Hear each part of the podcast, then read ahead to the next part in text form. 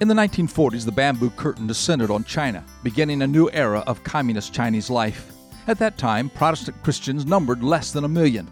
The new dictator, Mao Zedong, unleashed an inferno of persecution on religion. Thousands were put to death, churches confiscated, pastors imprisoned, and Bible and hymnals destroyed. But these few Christian believers refused to give up their faith. They began to meet secretly in homes all across China. Prayer was the main activity possible for these harassed believers. As a result, Chinese Christians developed rapidly as a praying people. Hints of church growth from 1950 to 1980 were seldom believed.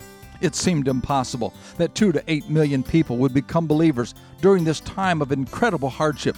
However, when the bamboo curtain came up, it was not 8 million, but over 50 million believers in China. China's spiritual awakening through prayer may be the number one story of the church age. A 40 year government effort to stamp out religion had fanned the flames of prayer. House churches in China dedicated to prayer continued to increase exponentially. We too need to make use of the great power of prayer. This is Bill Hossler with today's key to confident living.